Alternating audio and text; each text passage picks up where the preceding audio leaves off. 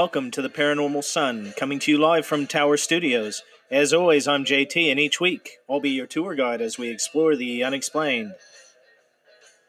Skeptics so often say, Why don't UFOs appear in busy places? What if I told you they do? And more often than you may think. What about the busiest airport in America at around 4 p.m.? Do I have your attention now? I bet when you think of Chicago, the first thing that doesn't come to mind is a UFO. Well, good morning, everyone. I hope that you're doing well.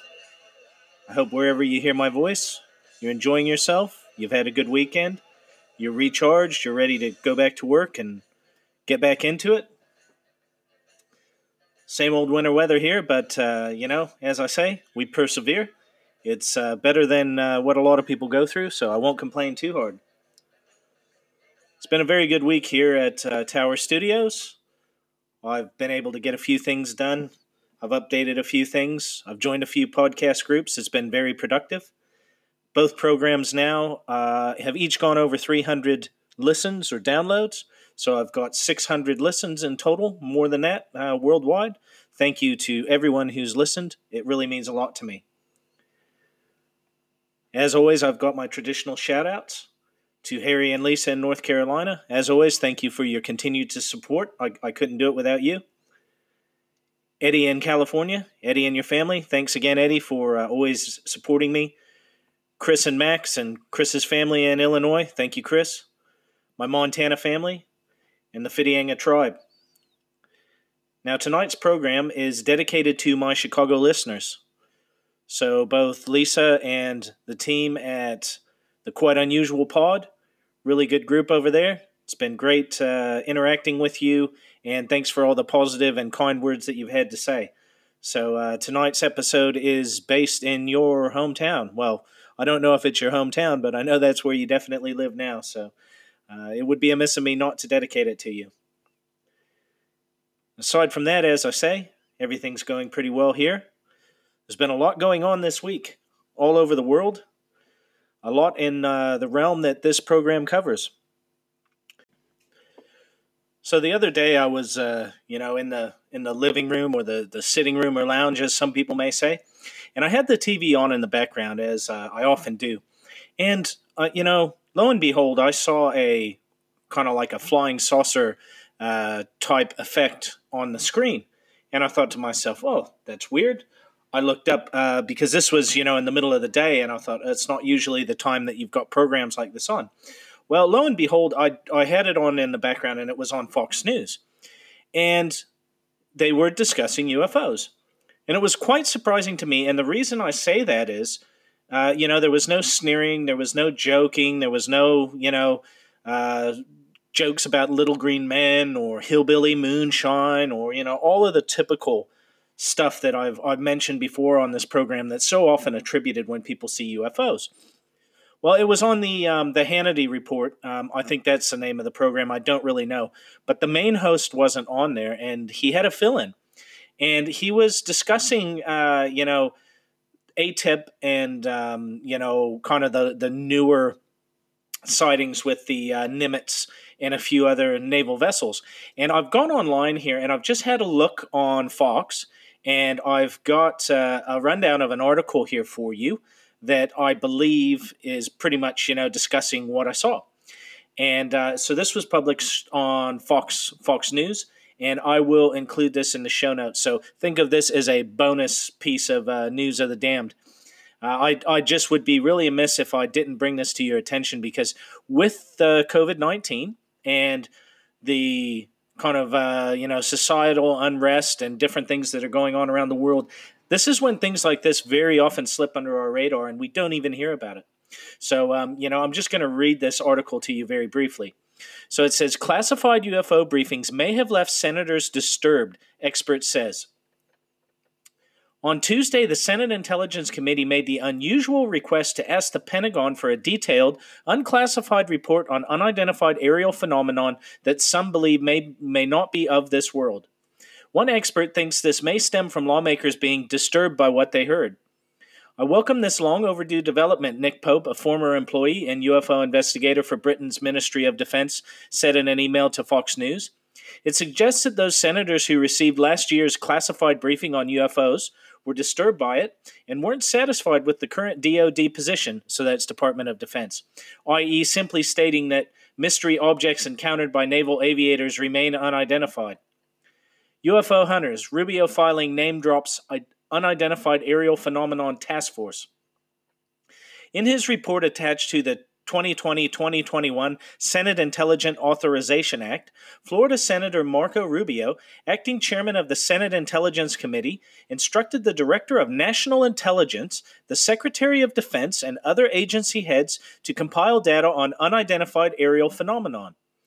The committee remains concerned that there is no unified, comprehensive pro- process within the government for collecting and analyzing intelligence of unidentified aerial phenomenon, despite the potential threat, lawmakers wrote in a report. The committee understands that the relevant intelligence may be sensitive. Nevertheless, the committee finds that the information sharing and coordination across the Intelligence Committee has been inconsistent, and this issue has lacked attention from senior leaders, they added. The bill still needs to pass the Senate. Lawmakers are asking for a report within 180 days of the bill's approval, so that's six months. In April, the Pentagon officially released videos of unidentified aerial phenomenon known as FLIR 1, gimbal, and go fast, previously captured by the U.S. Navy aircraft. The footage had circulated in the public for many years. They were originally released by the New York Times and To the Stars Academy of Arts and Science. And then there's a bit of a carry on here about Tom DeLonge, the uh, the the Blink 182 founder, who's formed uh, To the Stars Academy and that. But look, folks, this is, you know, really interesting. And this is going on right in front of your eyes. I mean, this is literally history in the making. For years and years and years, the government, you know, and, and when I say the government, nearly everyone in the government uh, at a high enough level, so senators and congressmen, they haven't been interested in this. They've they've very much done what they're told, and you know they've been told there's nothing to see here. There's nothing to UFOs. Just let the military do their job. And now you know here you've got some really pertinent questions being asked. So look, I think this is quite fascinating. Now, you would ask me, uh, you know, I think that if we were talking, you would ask me, well, you know, JT, what do you think is going to happen here? Well, honestly, I think that it's either going to be number one, swept under the rug, so it won't get through Senate and the House. And with COVID 19 and everything else going on, people won't press the fact. I think it's either going to be that or it's the other way. And the agenda is a slow leak of disclosure of some sort, meaning that someone high up wants us to at least know something as the, the public, okay? So I think it's going to be one or the other here. I know I'm hedging my bets, but I don't think there's an in between. I don't think it will get through and then, you know, they'll say, oh, there's nothing to this. I really do believe that it's either going to be, you know, kind of brushed aside, swept under the rug, not pass the vote, or it's going to, you know, get get ratified and then we will find out something. I've got no doubt that you know, we're never going to find out everything that everyone knows about UFOs. It's too sensitive. It's been kept quiet for too long. But I do really feel that there are groups and entities out there that want us to know at least some of the details of, you know, this phenomenon. So look, this is really fascinating and I'll keep an eye on it. I, like I said, I was just flabbergasted to hear this being discussed in the middle of the day on Fox on Fox News, and you know, without a sly grin or a joke about you know, oh, who was doing the LSD, and it was really refreshing. So I just wanted to share that with you, folks. Now on to the news of the damned. Now, for those of you who don't know, Charles Fort was one of the real founders of the paranormal community as far as cataloging and releasing kind of anomalous data, things that didn't fit in with mainstream science. And Charles Fort referred to anything that didn't fit in with mainstream science, wasn't reported, and was excluded as damned information. Therefore, news of the damned. That's my homage to Charles Fort, and I try to give you three articles every episode of The Paranormal Sun on those topics. So the first one here. Sorry, folks. Gotta love these internet pop ups, don't you? Now, the first one here, my listeners in France will find very interesting.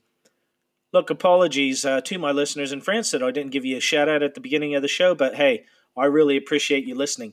And this is something that was actually really fascinating to me because very few of these things that I bring to your attention I have heard nothing about. Almost everything that I you know bring to your attention I've got a foggy recollection of hearing this or that or you know something along those lines but I'd never heard of this and this is quite interesting. Now George Knapp is a journalist and I really respect him. He's a part-time host on Coast to Coast AM and he's the man who broke the Bob Lazar case for those of you who know about the recent Bob Lazar movie and he's been involved in Skinwalker Ranch and a lot of other things. And he's he's a very serious journalist, and I really like his style. Well, he does a segment on Coast to Coast called Knapp's News, and that's where I got this article. So this one comes from Curiosmos.com. And again, for those of you who are new to the show, don't worry, I always put links in the show notes. And this one is titled The Ancient French Pyramid You Probably Had No Idea Existed. Now, look, folks, like I say, I definitely didn't. Um, when I think of France, the first thing that comes to mind is not pyramids. So this one was from Ivan uh, Petricevic, and it was published on June the 27th, 2020. It says uh, reports suggest it was the oldest pyramid in Europe, built between 4000 and 3500 BC. The pyramid rose to a height of over 50 meters. It was destroyed more than half a century ago to make way for a highway. I love pyramids, but not just because they are ancient and were told already to pharaohs such as King Tut. Sorry, were old already to pharaohs such as King Tut, but because there are thousands of pyramids spread across the globe. Yes, the most famous pyramids are those in Egypt, thought to have been built starting around 4,700 years ago, when King Djoser commissioned and envisioned the first step pyramid made of stone. But even before jo- Djoser's mag- majestic Saqqara pyramid complex, ancient civilizations built stunning pyramids. One of the oldest pyramid examples can be traced back to South America in present day Brazil.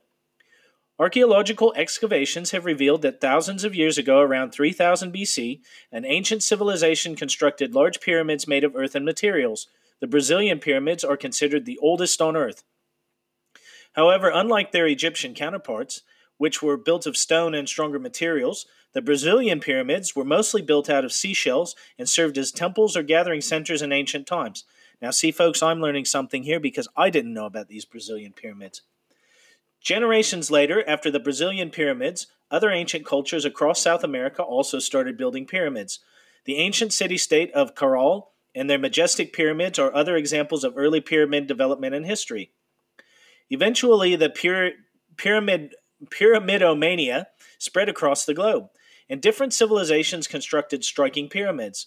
The largest on Earth is located in present day Mexico, in the city of Cholula, with a total volume of over 4.45 million cubic meters. That's the Great Pyramid of Cholula. It's nearly twice as, as large as the Great Pyramid of Giza, which has an estimated total volume of around 2.5 million cubic meters. Now, I've definitely seen this pyramid, folks. Great pyramids were built in the Americas. Another stunning example is the ancient city of Teotihuacan, and the three pyramids the Pyramid of the Sun, the Pyramid of the Moon, and the Temple of Quetzalcoatl, the feathered serpent deity. Again, now these, when you see pyramids in Mexico, you almost certainly would have seen these. But pyramids are not unique to southern, central, and North America. They are not unique to Egypt or Africa. There are pyramids scattered across the globe. Asia has countless pyramids of different sizes and designs, but Europe has them too.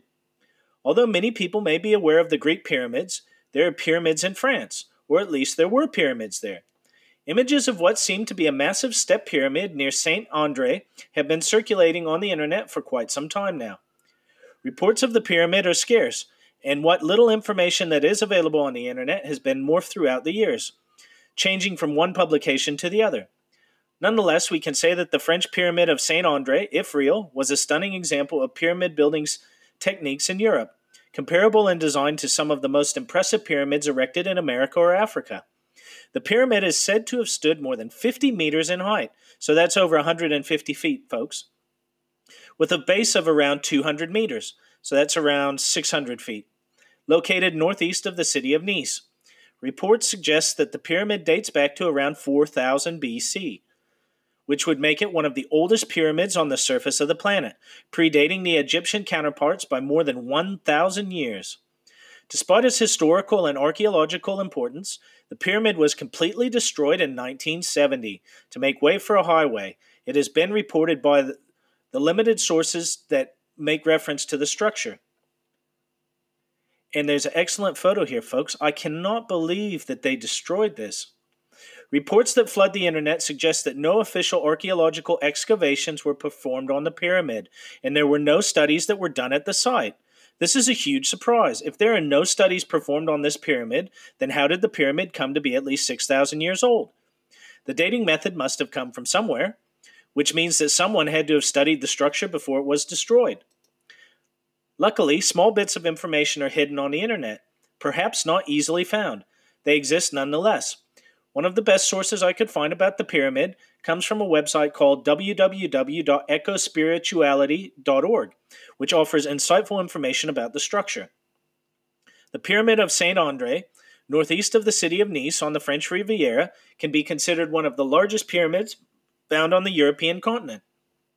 Constructed with the use of several steps of dry stones, the pyramids once stood more than 50 meters high and each side was approximately 200 meters long. It bears a clear similarity to other European pyramids, such as the Pyramid of Barnenez in Brittany and those of Guimar on the Canary island of Tenerife. Although its exact construction date is shrouded in mystery, it is usually acknowledged that the pyramid was constructed between 4000 to 3500 BC.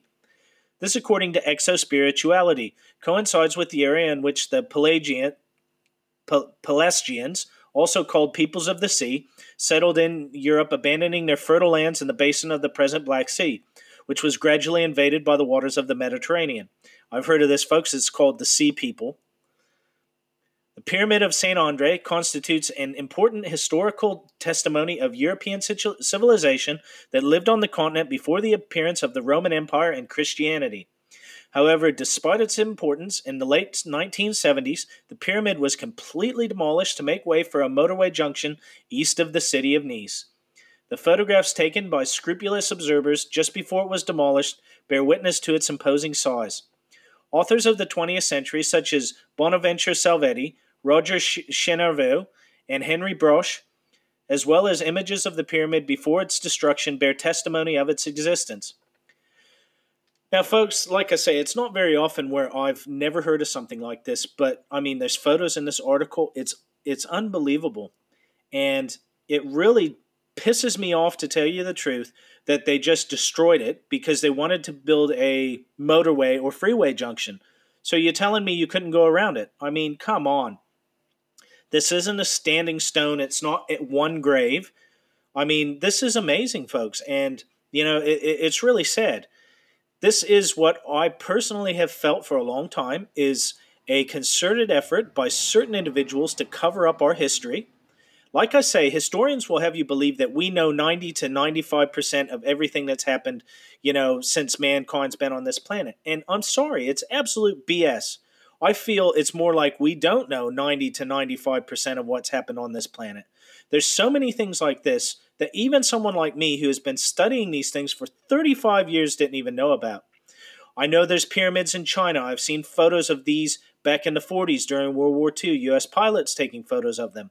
You know, I knew there were pyramids in different places, but I had no idea there was one in France. That's quite fascinating. So I'll put the link in the show notes. Make sure that you check that out. That is something else. Now, our second uh, article here in today's uh, News of the Damned. I sent this to a good friend of the show, um, you know, Harry in North Carolina, because he's always sending me links. And, um, you know, it was quite interesting. This just popped up on our New Zealand news here. And I was, you know, quite surprised by this. And uh, this article is titled Tourist Holiday Snap Reignites Loch Ness Monster Debate. And this is from NewsHub, which is one of our local media outlets. And this was published on the 25th, it looks like, by Caitlin Ellis. It says a tourist in Scotland's holiday snaps have reignited claims Nessie is alive and lurking in the loch. Steve Challice from Southampton, UK, took the shots from the bank of the Loch Ness while visiting Urquhart Castle on holiday, reports the Daily Record. While taking photos, Challice spotted what he thought was a big fish trailing through the water. I started taking a couple of shots, and then this big fish came to the surface, and then went back down again, he told the Daily Record. Challice said he'd only captured the fleeting creature on camera once, but got shots of the trail it left behind. He said it was about two and a half meters long, and he was standing nine meters from the lake when he took the photo. So that's about eight feet long, and he would have been standing about 27 to 30 feet from the bank, or on the bank from the lake. Challice finally got the chance to troll through his holiday photos during the UK's coronavirus lockdown. He shared the image online of the large unknown creature in the hopes of identifying it, believing it was something mundane like a catfish or a seal. The divisive holiday snapshot quickly gathered comments from people speculating the creature was indeed the Loch Ness Monster. Challice said he doesn't believe in the Loch Ness Monster and there must be a non mythical explanation for the sighting. My guess would be that what I captured was a catfish or something like that, as seals get in from the sea, then I expect that's what it was, and that would explain why these sightings are so few and far between. Author Roland Watson, who runs the Loch Ness Mystery blog, sorry, Loch Ness Mystery blog, told the Daily Record if this is a genuine picture of a creature in Loch Ness, it would easily rank in the top three of all time, and I would agree, folks, when you see this photo. A digital photograph expert has expressed doubts over the legitimacy of the image, but Challice maintains it is real. In Scotland, many people believe Nessie does exist, even though the myth was debunked in September last year by a team of Kiwi researchers. The Otago University group, led by, by Professor Neil Gemmell, tried to track down the elusive monster using DNA collecting and sequencing. They collected cups of water from three different depths in the loch in order to DNA test for any reptilian monster like remnants. Lloyd Barr told the project last September the researchers had collected samples from 250 locations within the lake. The team also collected scales, skin, insects, and fur from the loch for testing. After the samples were sent around the world for examination, Gemmell confirmed to reporters in Scotland there was absolutely no evidence of any reptilian sequences. Gemmell also debunked guesses of giant catfish living in the waters. There may be giant catfish in Loch Ness, but we didn't detect any of them, he said. Gemmell explained the most likely explanation for the Loch Ness sighting was eels. There are large amounts of eel DNA in Loch Ness. Eels are very plentiful in the loch system. Is it possible that people are seeing as a giant eel? Well, maybe, he said. So there you go, folks. Look, I don't want to poo poo someone who's, you know, gone out and done something I haven't. He's actually gone out to the loch. He's taken water samples. He's checked the water samples for DNA. But this is the typical response from established science, which is, oh, well, we've proven it doesn't exist because we didn't find it. You know, we checked the water and it's not there. Folks, this has happened before and they've been wrong. So, am I saying that there's a plesiosaur or a typical representation of what many people think is the Loch Ness monster in Loch Ness? No, I'm not saying that. But look, you know, it's a massive body of water, it's very deep. Many people who haven't been to a body of water like this uh, don't realize quite how much volume, how deep, and how dark uh, these areas are. And, you know, it's not like it's a kiddie pool where you can just go and see everything that's in there. You know, it's, it's, it's difficult. So, again, you know, I'm just saying, as per normal, this is what really annoys me about these people who call themselves debunkers or skeptics. You know, it's, oh, well, I didn't find it, so it can't be there. You know, were you there when other people saw it? Have you been there? You know, there's reports of the Loch Ness Monster go back 1,500 years. So were you alive 1,500 years ago? You know? That's what really annoys me is just the sanctimonious attitude of some of these experts that, oh, well, we didn't find it, so that means it can't be there. You know, come on, just give me a break, people. So uh, sorry for that aside, folks, but sometimes, you know, you know me. I try to give you the real JT, and some of this stuff just really gets on my nerves. And now over to the final um, topic of the news of the damned today. And this was sent in from Adriana in Texas. Thank you very much, Adriana and Nico. And apologies for not giving you a shout out earlier. And this is from Eyewitness News, ABC 7. And this is from Houston. So again, I've got, uh, I'll have links to this in the show notes for you. And this one is titled Mysterious Lights Spotted Flashing in Houston Sky. Several Texas residents capture video of the mysterious flashing lights above Houston overnight. Now, this was on June 26th, so this was just this last Friday. Houston, KABC. Several Texas residents captured video of the mysterious flashing lights above Houston overnight. The video above shows the lights hovering in a strange formation, flashing repeatedly. There is currently no word on what they were. Something similar was also spotted in Miami on Wednesday. And folks, I'm sorry, I thought there might be a bit more of a write up to it. There's not, but there's definitely uh, these videos in here.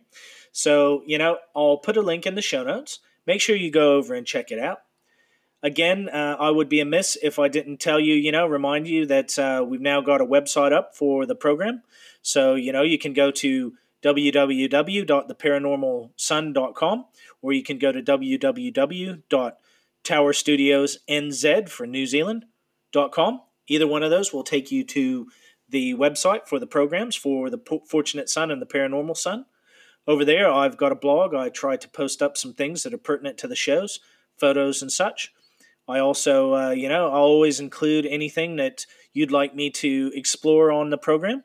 So you can always drop me a note over there. You can email me. You can connect with with the program on Instagram. I've got pages for both programs on Instagram and Facebook group pages. So, you know, I'm out there, folks.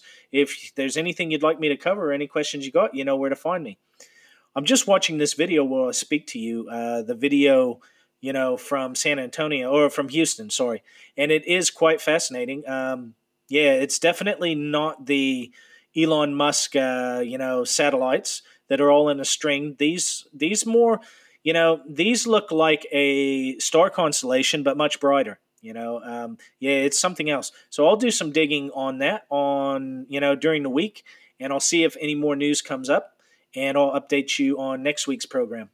Aside from that, folks, I hope that you've enjoyed the news of the damned. Always put links in the show notes, as I say. If there's something you'd like me to cover, something in your neck of the woods, don't be afraid to send it through. You can email it to theparanormalsun at gmail.com, just like the show.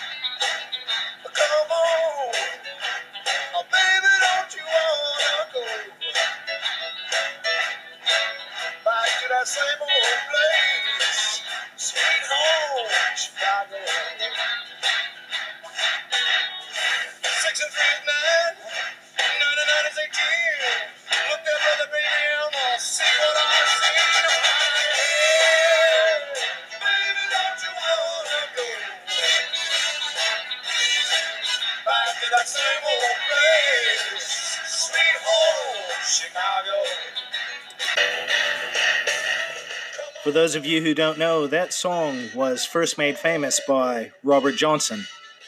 Yes, Robert Johnson, the blues guitarist who supposedly sold his soul to the devil to make him the greatest guitarist in the world at that time. But that's the story for another show.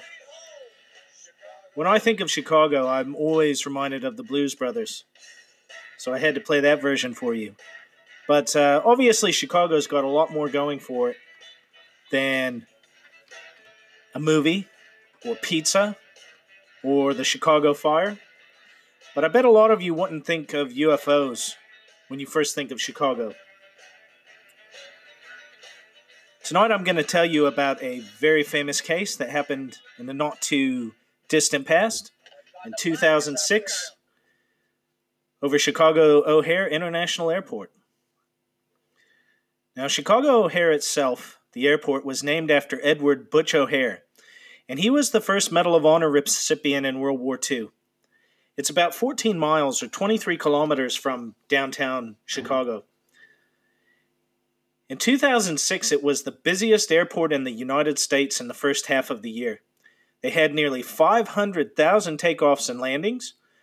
They averaged 96 arrivals an hour, and that's about one arrival every 38 seconds. Even to this day, it's the sixth busiest airport in the world. The Chicago O'Hare UFO sighting occurred on November 7, 2006, at around 4:15 in the afternoon. A total of 12 United Airlines employees and Andres, a witness from Torreon outside the airport, reported a UFO sighting. The FAA declined to investigate the incident because the UFO was not seen on radar and they called it a weather phenomenon. At approximately 4:15 Central Standard Time on November the 7th, 2006, federal authorities at Chicago O'Hare received a report that a group of 12 employees were witnessing a metallic saucer-shaped craft hovering over gate C-17 the object was first spotted by a ramp employee who was pushing back United Airlines Flight 446, which was departing Chicago for Charlotte, North Carolina. The employee appraised Flight 446 crew of the object above the aircraft. The object was also witnessed by pilots, airline management, and mechanics.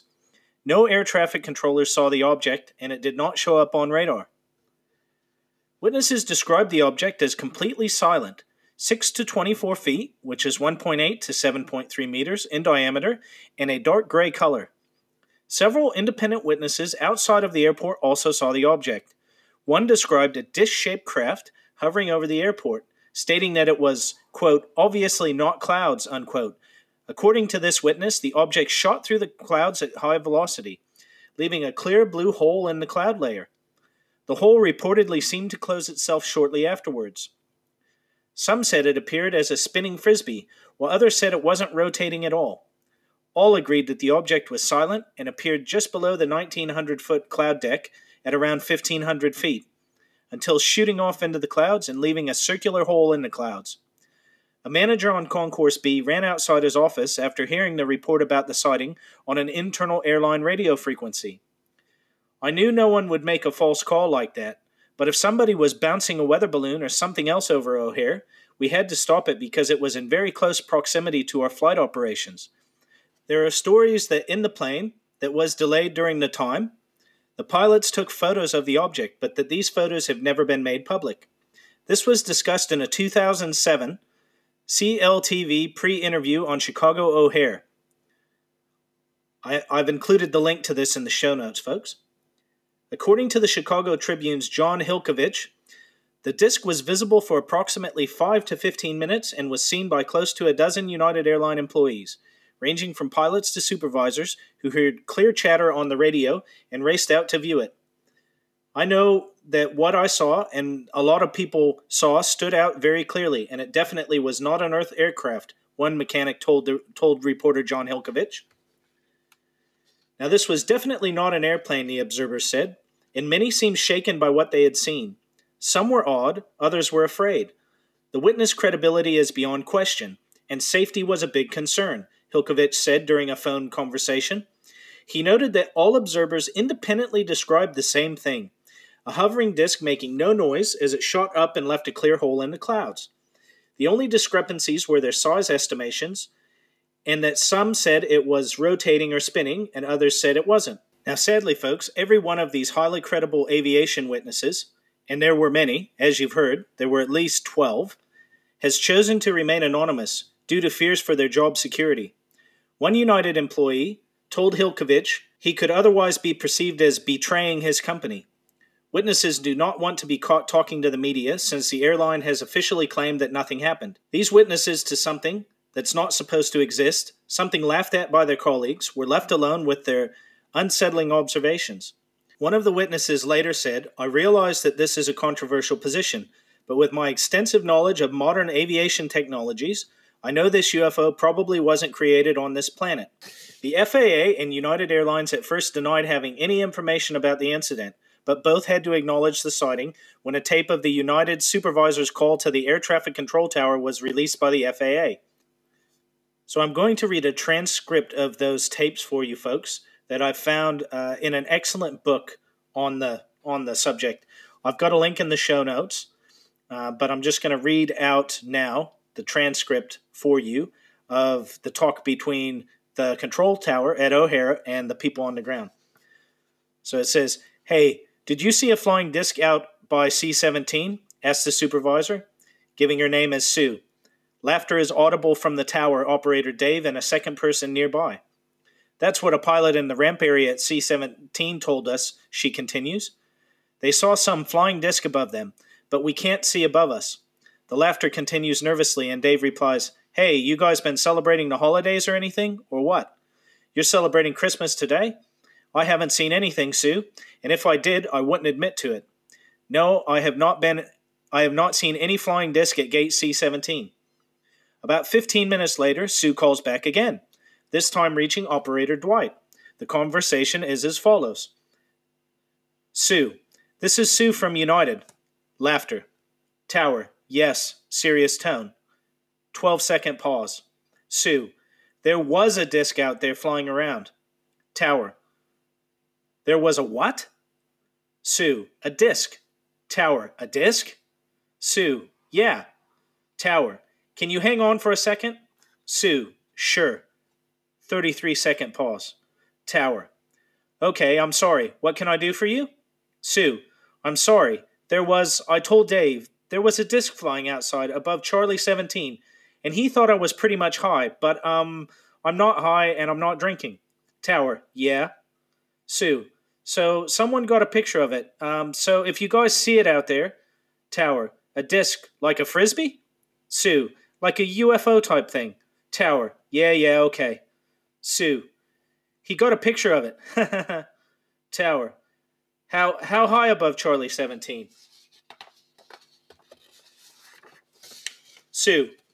Well, it was about above our tower. Sue. Well, it was above our tower, so tower. Yeah. Sue. So if you happen to see anything, she continues to laugh.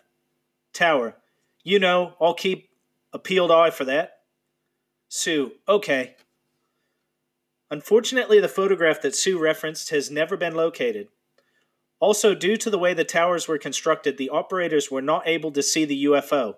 Its location in the sky was not within their visual field through the glass window because of the roof overhang, so it hovered in what amounted to the tower's blind spot.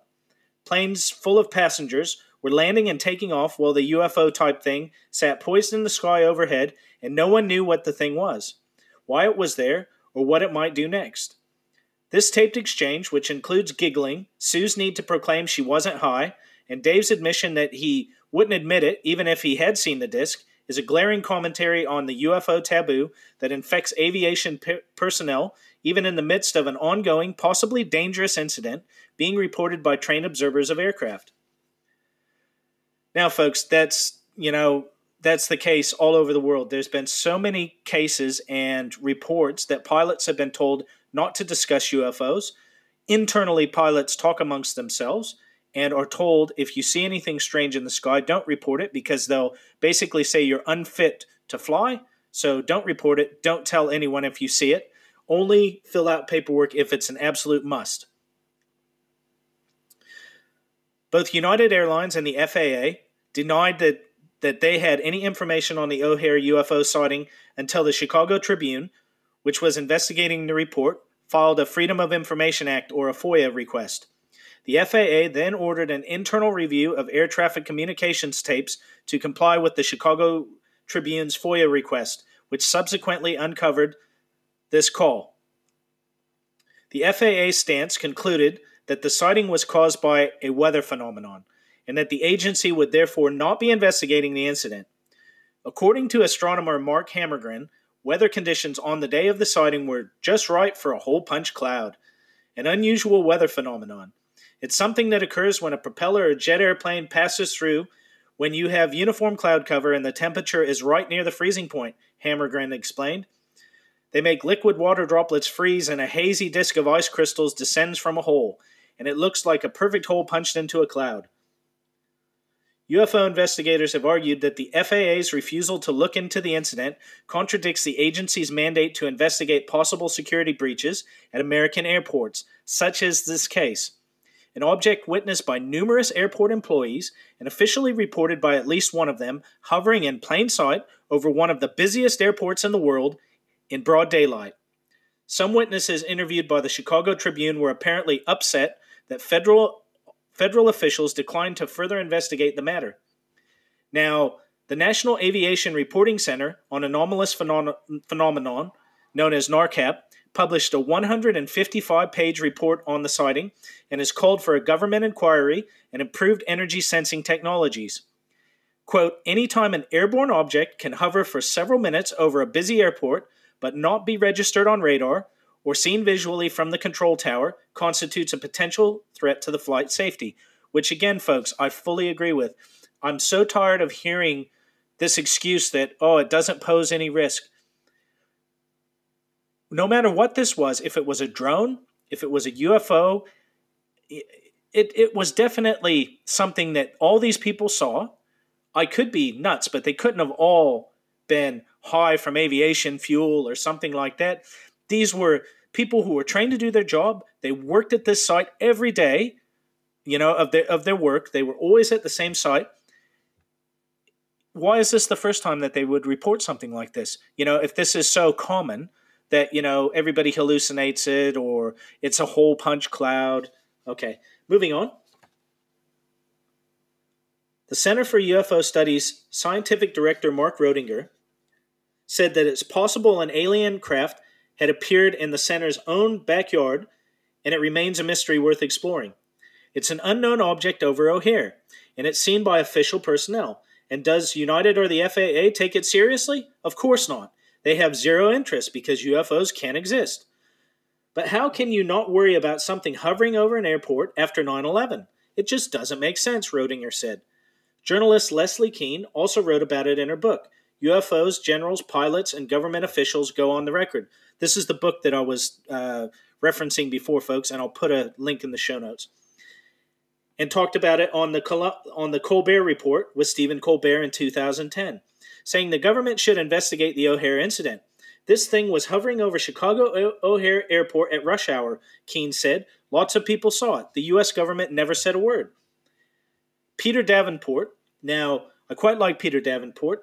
He's the director of the National UFO Reporting Center, and I've heard him a lot in the past on Coast to Coast AM, and he often is on there discussing UFO sightings. He was a guest host on the Jeff Rense radio show on December 12, 2006. He brought to the airways a telephone interview of a witness of the November 7, 2006 UFO sighting. The witness is a taxi mechanic who moves aircraft from gate to gate or to the hangars for maintenance. He reported the following now, it is potential that this is the person who moved that plane back because that's exactly his job description. He says the craft appeared to be hovering right below the ceiling of the cloud cover, about seven or eight hundred feet. The cloud ceiling that day was 1900 feet. The top of the craft was clearly outlined as a very dark gray material, but the bottom and the edges of the craft were hazy, like when you see a mirage like surface of the road on a hot day. The other interesting observation was that after the craft accelerated straight up, observed by other witnesses, there was a hole punched in the clouds. The hole in the clouds was about the same size as the unidentified craft. It looked like a cookie cutter hole stamped out of the dough, very similar in size to the craft. The hole stayed for a little while and then dissipated in, into the overcast clouds. The sighting lasted about 20 minutes, from the time of the first radio call to the time when the mechanic and witness parked the Boeing 777 that he was taxiing across the airport.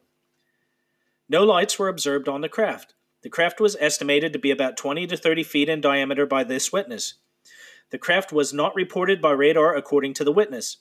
On the west side of the airport, there is a radar that is designed to detect aircraft in the air. There is also a radar for ground traffic. The witness stated that he believed that the guy that was working air traffic control, handling inbound ground, had to have seen the UFO, but didn't say anything.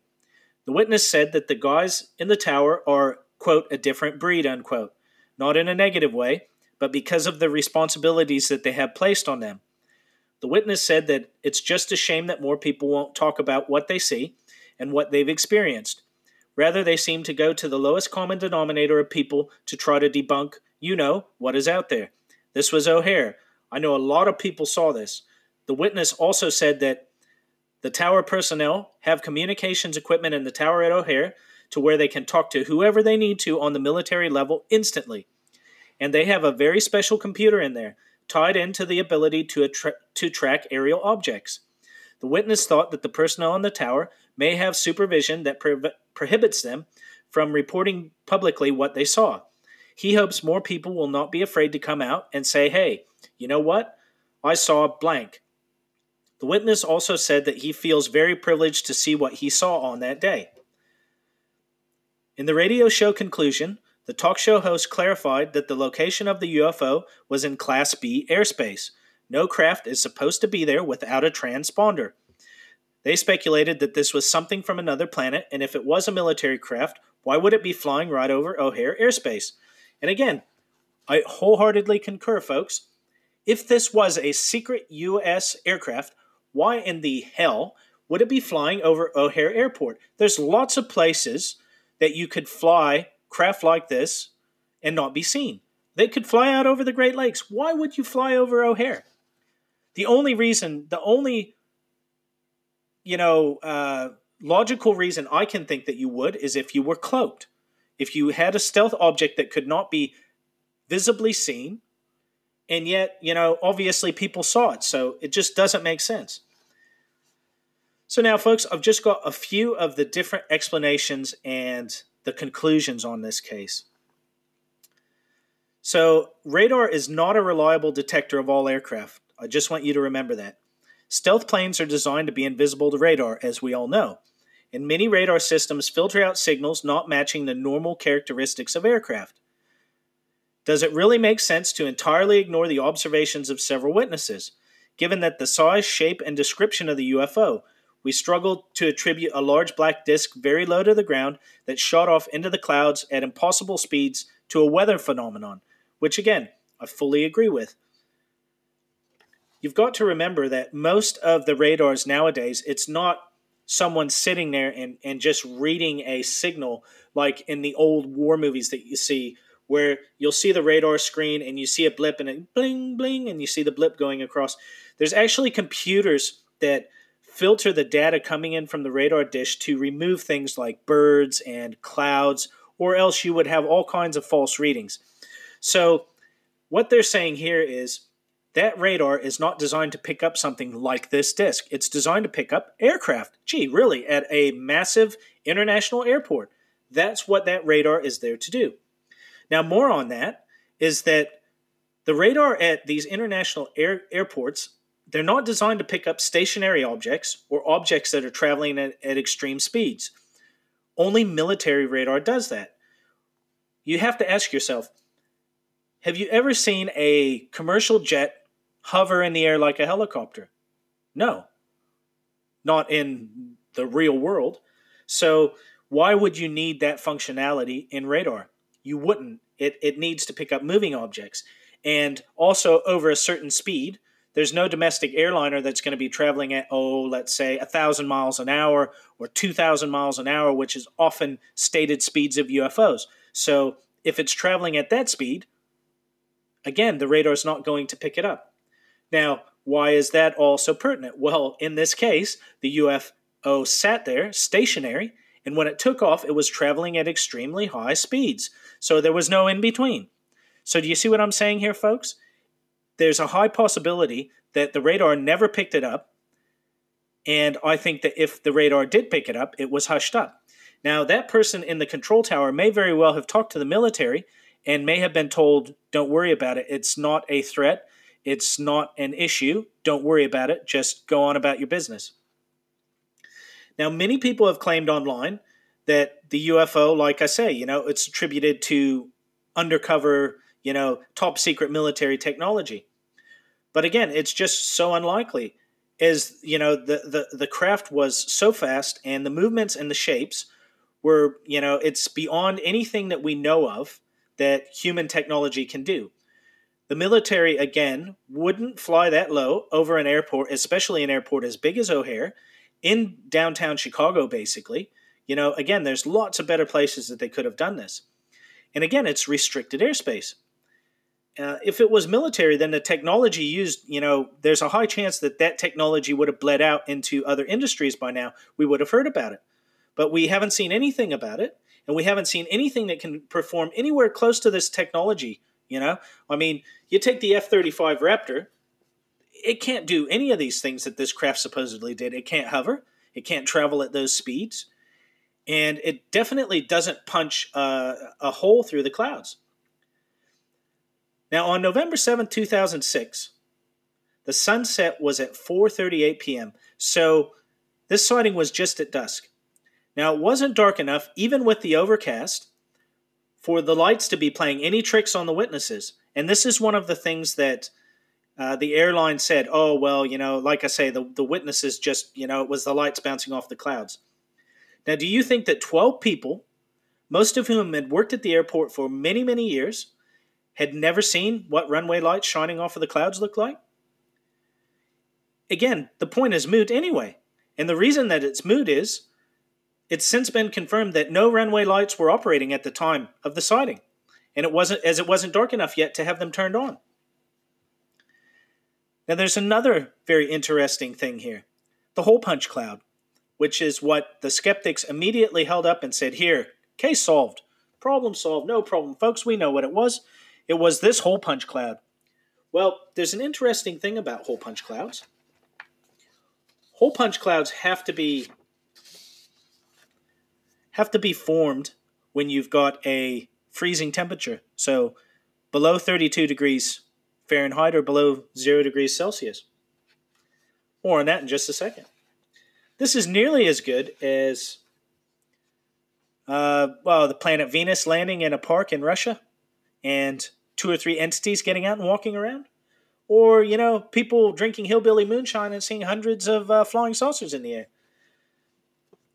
So there was uh, some comments that I read online on the military aspect that there was a Russian stealth bomber that had turned up over Chicago in 2006. Now, again, folks, take this with a grain of salt. So here's my question A Russian stealth bomber turns up over O'Hare Airport. Now, the claimed reason that this isn't, you know, explained by the military is they don't want to admit that the Russians could do this. Okay.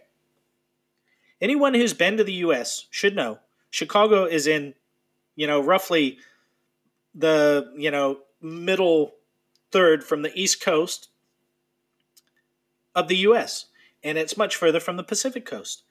And if you go over Canada and through the Arctic, again, it's it's quite a significant distance. So why would a Russian stealth bomber fly to Chicago of all places, not New York, not Los Angeles, not Alaska, not Hawaii, not anywhere on the East Coast, not be sighted through Canada, turn up at O'Hare Airport, hover in the air for 5 to 15 minutes, and then take off without doing anything. I'm sorry, it just that makes zero sense. Again, you know, even if they were, you know, going to bomb something, if they wanted to kick off a war, why would you start at O'Hare Airport? I know that some of my Chicago listeners may be very fond of your city, but it's not the center of the U.S.'s military industrial might, okay? You know, you would think somewhere like, oh, Pearl Harbor, uh, San Diego, many other places, NORAD, you know, uh, not Chicago O'Hare. So, yeah, that's a head scratcher. So, now on to what I just gave you a little bit of a preamble to before. The key factor on that hole punch cloud as I say, you've got to be below freezing. So the temperature at 1900 feet above O'Hare Airport on the day of the sighting was 53 degrees Fahrenheit. So, folks, that's 20 degrees over freezing. So it's not even borderline. It's not like it was 35 or and you could explain this by saying oh it was very close. No, no, it was a a, a, far cry from being freezing. And that was from the National Weather Service. So this is not some kook who said, "Oh, you know, I I uh, I checked the temperature on that day in my yard." This is from the National Weather Service. The climatologists and other weather experts all stated that the temperature must be below freezing for a hole punch cloud to form. There's there's no exceptions to this rule. So again, folks, come on.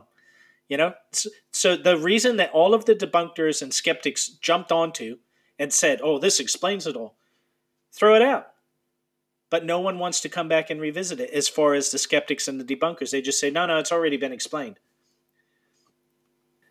Now, my friends, there's only one other way that a hole in a cloud can be formed, and that's evaporation by heat.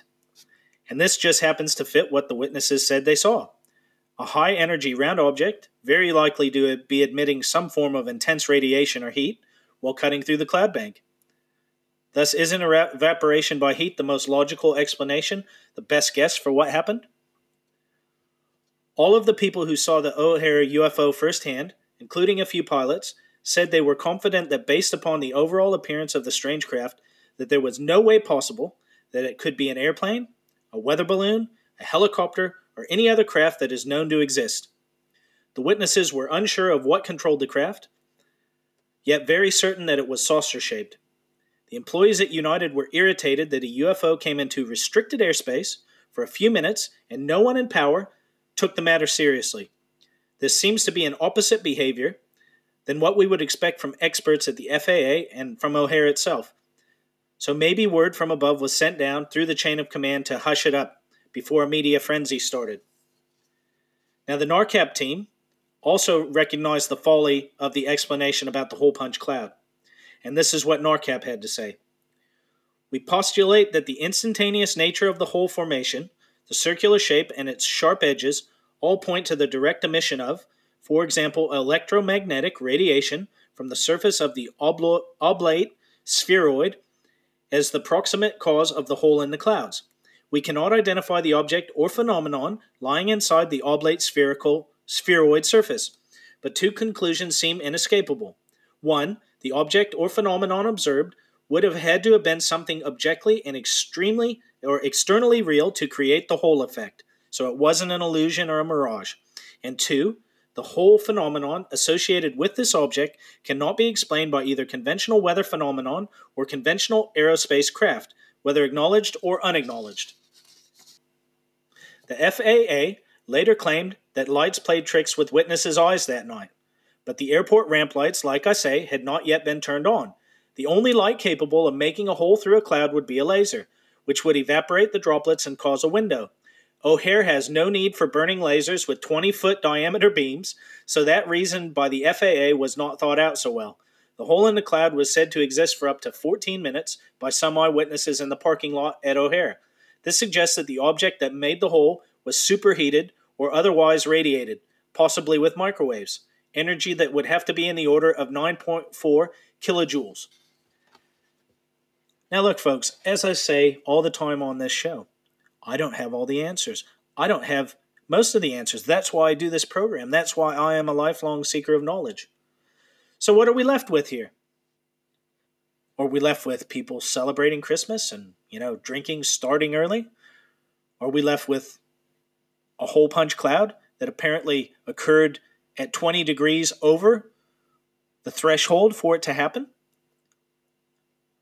Are we left with some sort of stealth aircraft from Russia that no one's ever seen, no one has ever talked about, nothing's ever leaked, that came into America, turned up over the busiest airport in the US at the time, did nothing, sat there for 5 to 15 minutes, and then just left. Or maybe, just maybe, are we dealing with something that we don't know? Are we dealing with a potential UFO, whether from this world or elsewhere that we don't have an answer for. I'll tell you this much, folks. This case, for what happened, where it happened, it's a shame. There's not more out there on the internet. There's it. A lot of people know about it, but they know the very short soundbite, the 30 second or one minute bit that you know people at O'Hare saw this. There's not a lot more out there on the internet, unfortunately. I wish there really was. All we can really hope is that going forward, more and more people start to come out and start talking about this case as they have with some of the others in the past.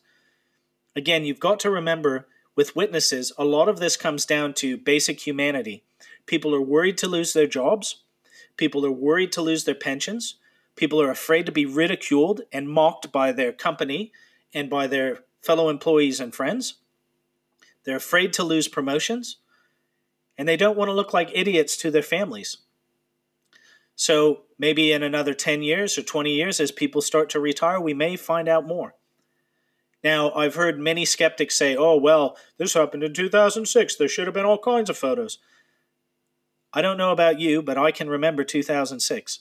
And cell phone technology at that time was not that good that you had a photo, you know, a, a, a camera that could take an excellent photo of something, especially that distance from the ground.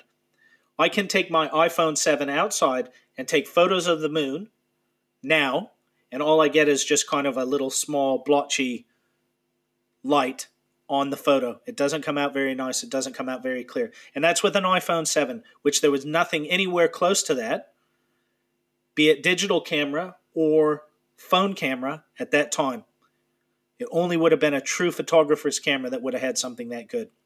Now, that being said, there have been a few photos that I've seen on the net, and I will be posting those on Instagram in the next few days. So keep your eyes peeled, folks. I will put those up as teasers to try to get people to listen to the program, and I'll post these photos. They are your typical UFO disc type photos. One is a artist's rendition, so they had a witness describe it, and the artist took it. And then I've actually seen a photo, which I was quite interested by because I didn't know about it. I don't know how authentic that photo is, but it matches the descriptions that I've heard. Now, the next program, folks, is going to be quite interesting. It's going to be a bit open ended. It may even be a two parter, but it's going to be on the subject of reincarnation. I find it quite fascinating. I find it extremely interesting, and I think you will too. I think there'll be some cases there you may know, but there'll be a lot of cases you never would have heard of. So, with that, my friends, I'd like to wrap up with a quote from Art Bell, as always. And that quote is A mind should not be so open that the brain falls out. However, it should not be so closed that whatever gray matter which does reside within may not be reached. Stay safe, folks. Until next time.